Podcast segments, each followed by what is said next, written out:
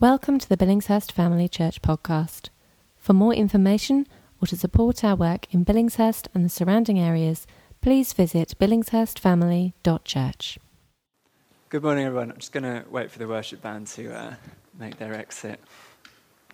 I always get slight, slightly worried when I have this mic on during the worship that it will accidentally switch on and everyone will hear my beautiful voice.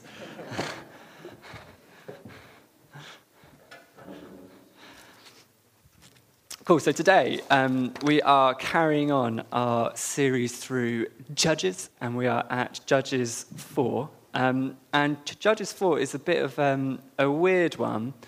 Um, it's a very efficient story, um, and there's not a lot of spared details, um, but an awful lot happens. so to start us off, I'm just going to read through Judges chapter 4.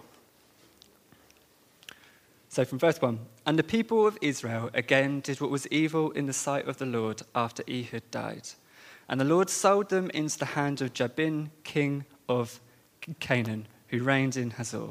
The commander of his army was Sisera, who lived in Harosheth Hagoyim. Then the people of Israel cried out to the Lord for help, for he had 900 chariots of iron, and he oppressed the people of Israel cruelly for 20 years. Now, Deborah, a prophetess, the wife of Lapidoth was judging Israel at that time. She used to sit under the palm of Deborah between Ramah and Bethel in the hill country of Ephraim. And the people of Israel came up to her for judgment.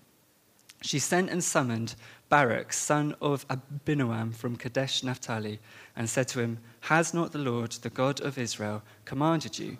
Go, gather your men at Mount Tabor, taking 10,000 from the people of Naphtali and the people of Zebulun, and I will draw Sisera, the general of Jabin's army, to meet you by the river, and uh, with his chariots and his troops, and I will give him into your hand. Barak said to her, If you will go with me, I will go, but if you will not go with me, I will not go. And she said, I will surely go with you. Nevertheless, the road on which you are going will not lead to your glory, for the Lord will sell Sisera into the hand of a woman. Then Deborah arose and went with Barak to Kadesh.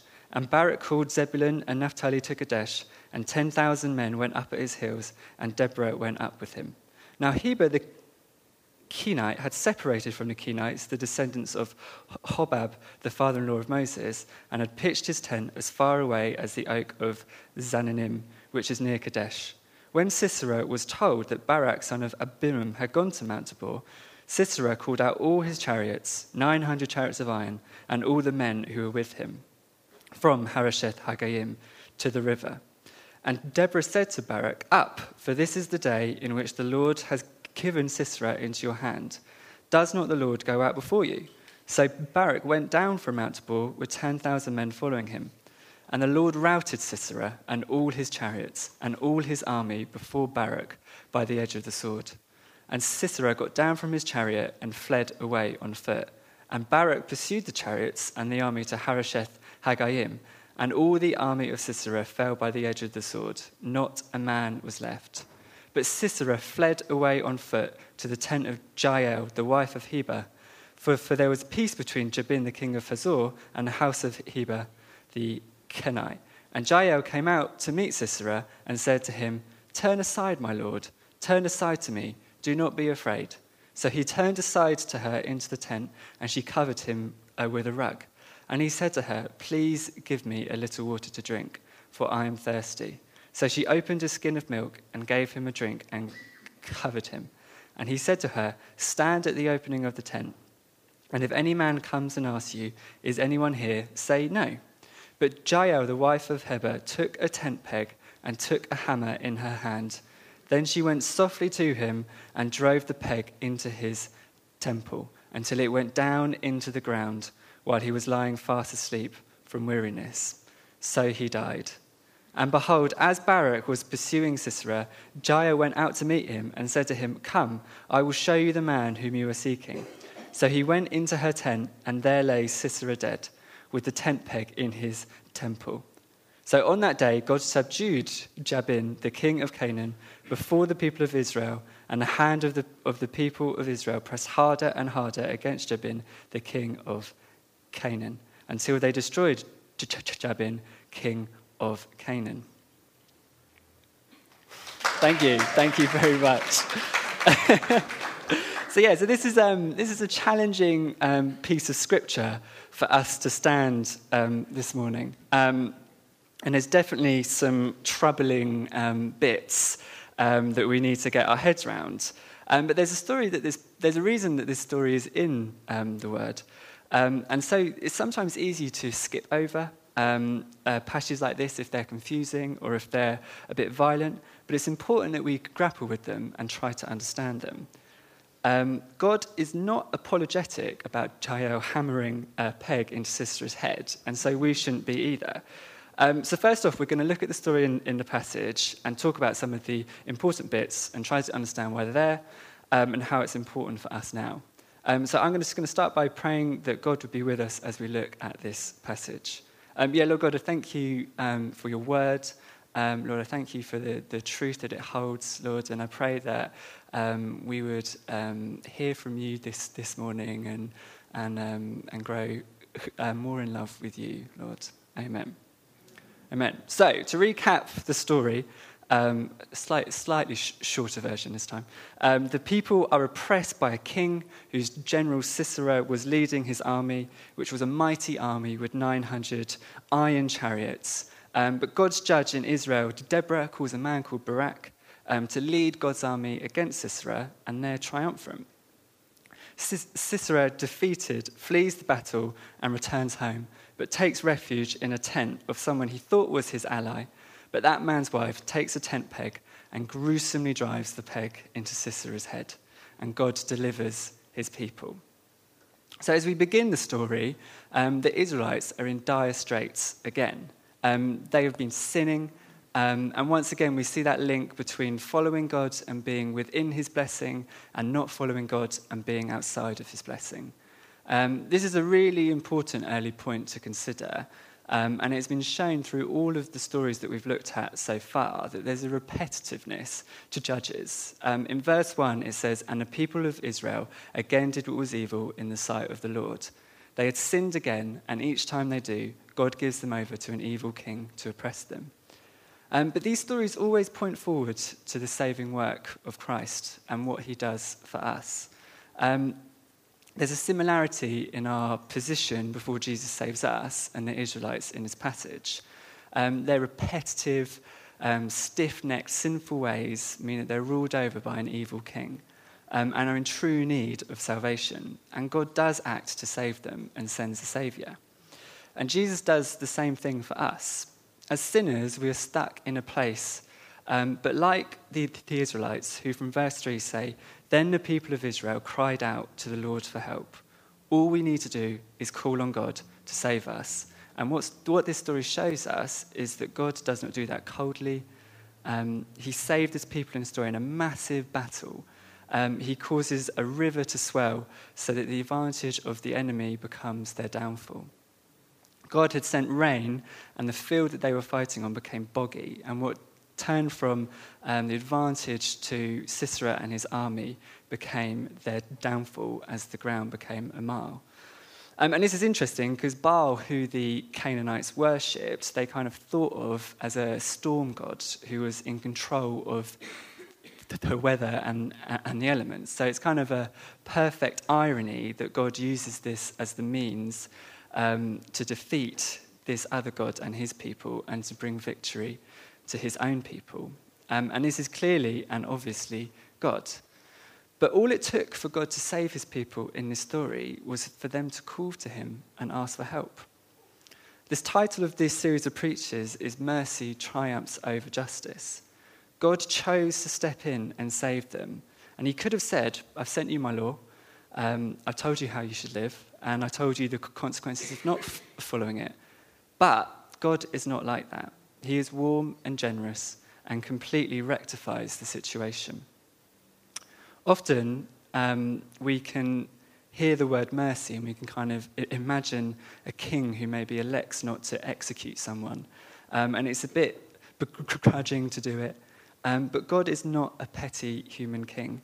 That phrase, but God, is littered through the scriptures where God is merciful and kind. He is abounding in love and treats us in the same way. He does more than just remove our sin from us. Through Jesus, our sin is removed from us completely and fully, meaning that God sees us as if we have never sinned. But God goes even beyond that. He places us with Jesus, his son. In Romans 8:17 it says, "For you are co-heirs with Christ." He takes us from this place similar to the Israelites in being just futile sinners with no hope. And just by saying, "Lord Jesus, I need you. I know that my sin is wrong and that what I've done is wrong. Lord, please save us." He pours out his mercy, which is more than we could ever exhaust. Through this, we become the beneficiaries of this amazing gift. Also, for those who, who are saved in the room, it can sometimes feel like the 900 chariots are still there, still oppressing us. Um, and God hears your call as well. He's willing to come and save you from where you are at. It's easy to be saved but not feel like we're living like we have been. Deborah, twice in this passage, says to Barak, Has not the Lord, or does not the Lord? And today is an opportunity for you to hear the same. Has not the Lord saved you? Reach out to him and ask him to be with you. This is a call to live a life freed from shame and to become alive. Jesus offers to us to live a life of purpose and abundance. Um, this is the beauty of the message of Jesus. Jesus takes us who are dead and breathes life into us. He comes to serve us and to sacrifice, oh, sacrificially give himself for me and for you. I'm going to go and talk on a bit more about that place of um, feeling or, or being lost and what Jesus does for all that are in that place. But you may be sat there and hearing this for the first time, um, or, and what I've said has really resonated with you. Um, and there's going to be some time at the end um, to take an opportunity um, to pray for that, um, to remember that all we need to do uh, for Jesus to save us is just to call out to him. God can save us from the 900 chariots in our life. Um, and there will be a chance at the end to pray with someone and respond to that. So, working back through the passage, um, when Deborah calls Barak to assemble an army um, and, and, that God would put Sisera um, in, into his hand, his first reaction is that he's unsure. And he asks Deborah to go with him. Um, so she says, I will surely go with you, and nevertheless, the road on which you are going will not lead to your glory, for the Lord will sell Sisera into the hand of a woman. And we see this later on as Jael takes vengeance on Sisera and kills him with a tent peg. Um, and there's an interesting bit of detail about Jael um, and her husband that they had moved from the south and kind of separated themselves from their family um, and put themselves in the north, which means that they were exactly where they needed to be to administer God's justice. Um, and the manner of God's justice in this case can cause us some issues um, because it's so violent and brutal. Um, and it'd be pretty normal to think, how could God do this? Or isn't God a loving God? Um, and so, first, we need to look at the actual passage, um, which, as I said before, kind of makes no excuse um, for, for what Jael does, but neither does it condone or praise her action. Um, so we shouldn't either. Um, we also need to make sure that we are looking at this from the perspective of the people who it was written for, that this was a triumphant uh, moment for, for the people and kind of like enemy number one um, gets his just desserts for, for doing evil against God's people and gets killed brutally by a, a woman. And we can see this in our kind of own society um, uh, nowadays where kind of heroes like Winston Churchill or Horatio Nelson or even Boudicca are kind of revered and honoured. Um, and this story isn't too far away from kind of watching a documentary on the Battle of Trafalgar or World War II. Um, and the other thing that we need to be really careful of is differentiating between what the Bible reports and what the Bible recommends. Um, so this text is definitely not a, re- a, a recommending to anyone um, to go and take after Jael. Um, but it is reporting that an, that an, enemy of God who was opposing his plans for his people um, to live in peace and freedom in the land that he had uh, promised them got the judgment that he deserved. But also that what God promises will come true.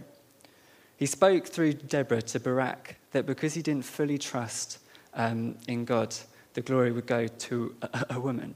And it seems like God's plan will be fulfilled through Barak, but the glory goes to Jael and Deborah.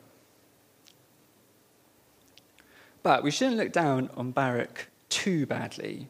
There's a humility to his actions um, that he thinks that he cannot go and do this kind of grand thing that Deborah has called him to do.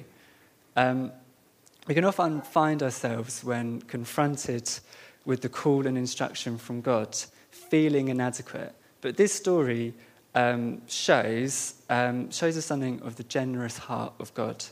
That divine calling never comes on its own, it is always followed by divine provision. God doesn't call Barak to do something without providing the means to do it. The text in, in verse 15 says, The Lord routed Sisera and all his chariots and all his army before, uh, uh, before Barak by the edge of the sword. The role of God in Barak's uh, victory must have been clear for the writer to include that. And we kind of see that in the next chapter that God used rain and a storm to turn Sisera's strength of 900 iron chariots to cause his downfall. God was powerfully with, um, uh, with Barak, like he is with us. As I've said, we can often have 900 chariots in our life. These, these problems that we feel like there's no way out of, or, or something that we know God has called us to do, but we feel like we can't do it.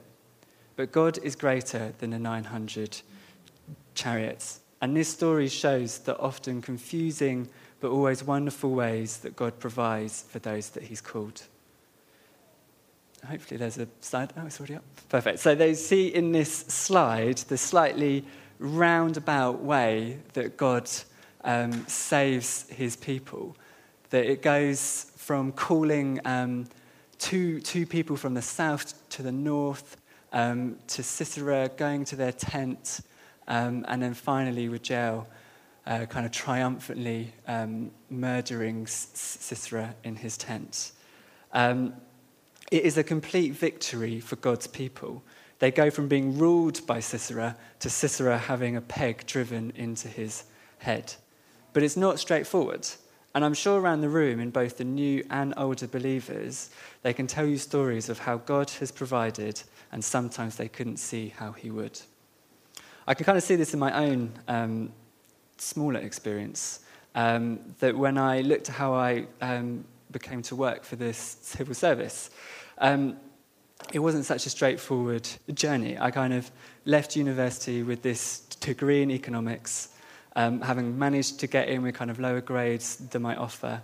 Um, I really wasn't sure what I wanted to do next. Um, so after a conversation with Ben, our previous leader, I kind of asked, and he agreed um, that I would come and work for the church for a year, um, which turned out to be one of the best years of my life. Um, university was a tough time for me, and through this year straight after, God really worked on me, um, and I grew loads. Um, but doing this impact year was not what I thought that I had planned for myself, but it felt right, and it was right.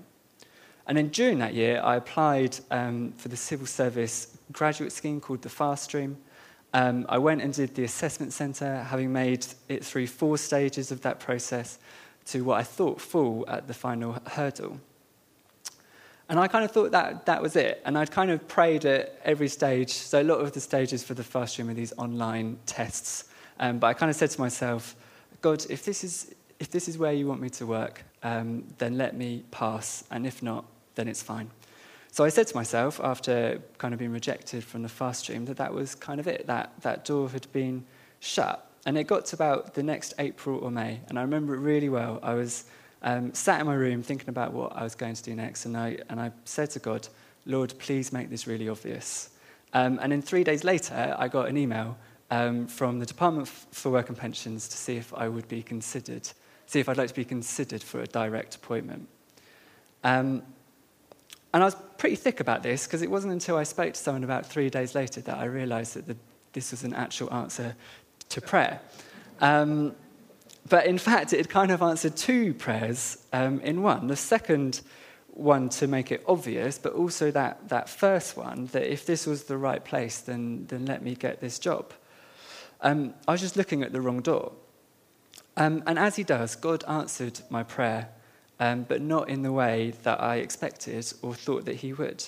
But wow, did this massively work out? The kind of the internal policy graduate scheme I'm on now is so much better than, than the fast stream and has been one of the kind of the blessings of my life so far. Um, I'm aware of the kind of risk of telling a story like this because um, it can kind of lead to some different reactions. Um, some may feel excited by it and go, wow, God, you just work so well. But you can think, why, God, haven't you done this for the things I want in my own life? Um, so I want to say a couple things that it's important for us to keep close to our hearts. So the first is that God is a God of love. Um, and he loves you no matter what your circumstances are, or what you have done, or what you will do. The challenge for me is that even if God hadn't done this, that I still need to worship him the same that he has done it. I told this story not so much because of the ending, um, although thank God um, he has blessed me. Um, but what I wanted to emphasize was that halfway through the story, I did not see the end. If there was a kind of feelings tracker, um, the time from university through to the end, kind of my first day at the DWP, the predominant feeling would have been feeling a little bit lost um, lost in knowing what, what God wanted me to do in my life. Um, but it was really important that during um, those key times that God put lots of important people into my life. Kind of Ben back then, Craig now, um, lots of members of this church, my lovely mum and dad, um, who spoke, um, who spoke wisdom and sense to me uh, when I needed it. I also tried my best to hear God um, and His voice. And one way I described my, uh, my impact year was God making kind of less and less room for me to pretend that I didn't know what He was calling me to do. So if you're a middle of the story person right now, seek God and His confusing, unstoppable will, and then also seek good people. And that even if we feel like we have been, no one has been left behind by God. You are always in his arms. It's so easy to get distracted and not see him in the situation we are in, but God has not and cannot ever forget you. God has not changed his mind about you. He reaches out to us and takes our hands and brings us into his arms. And remember, we are his sons and his daughters, and he blesses us by saving us. Whatever happens in our lives, the scandal of the cross and of grace is still a fact. That God became man and lived a sinless life before dying for us on the cross because he wanted to save you.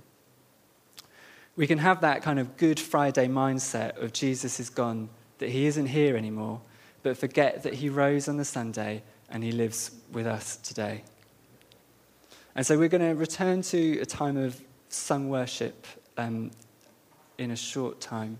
But I really wanted anyone who is in that place, um, and I think if we're honest, we're all in that place of feeling a little bit lost, um, to find a good person. Um, this room is full of good people to pray um, with. And there's a theme through Judges that when the tribes come as one, um, they succeed, but when they're apart, they, they fall away. So, church, let's unite together this morning um, and beyond to seek the calling that God has for our lives. It's interesting that the first time that God is called to do something, sorry, that Barak is called to do something by Deborah, he did this, but the second time he goes out and with God defeats the 900 chariots of the enemy. We don't get much detail of the actual battle, so we can only point to God as the source of victory. So, church, let's go out and call on God and hear his call and go and beat the 900 chariots and worship him because we know that it was God who was, who was with us. And then finally, those that want to respond to the truth that though we are lost in our sins, Jesus has come, died, and risen again in order to rescue you. Use this time now to find someone to pray. Um, the band and Nick will kind of lead us through this next section.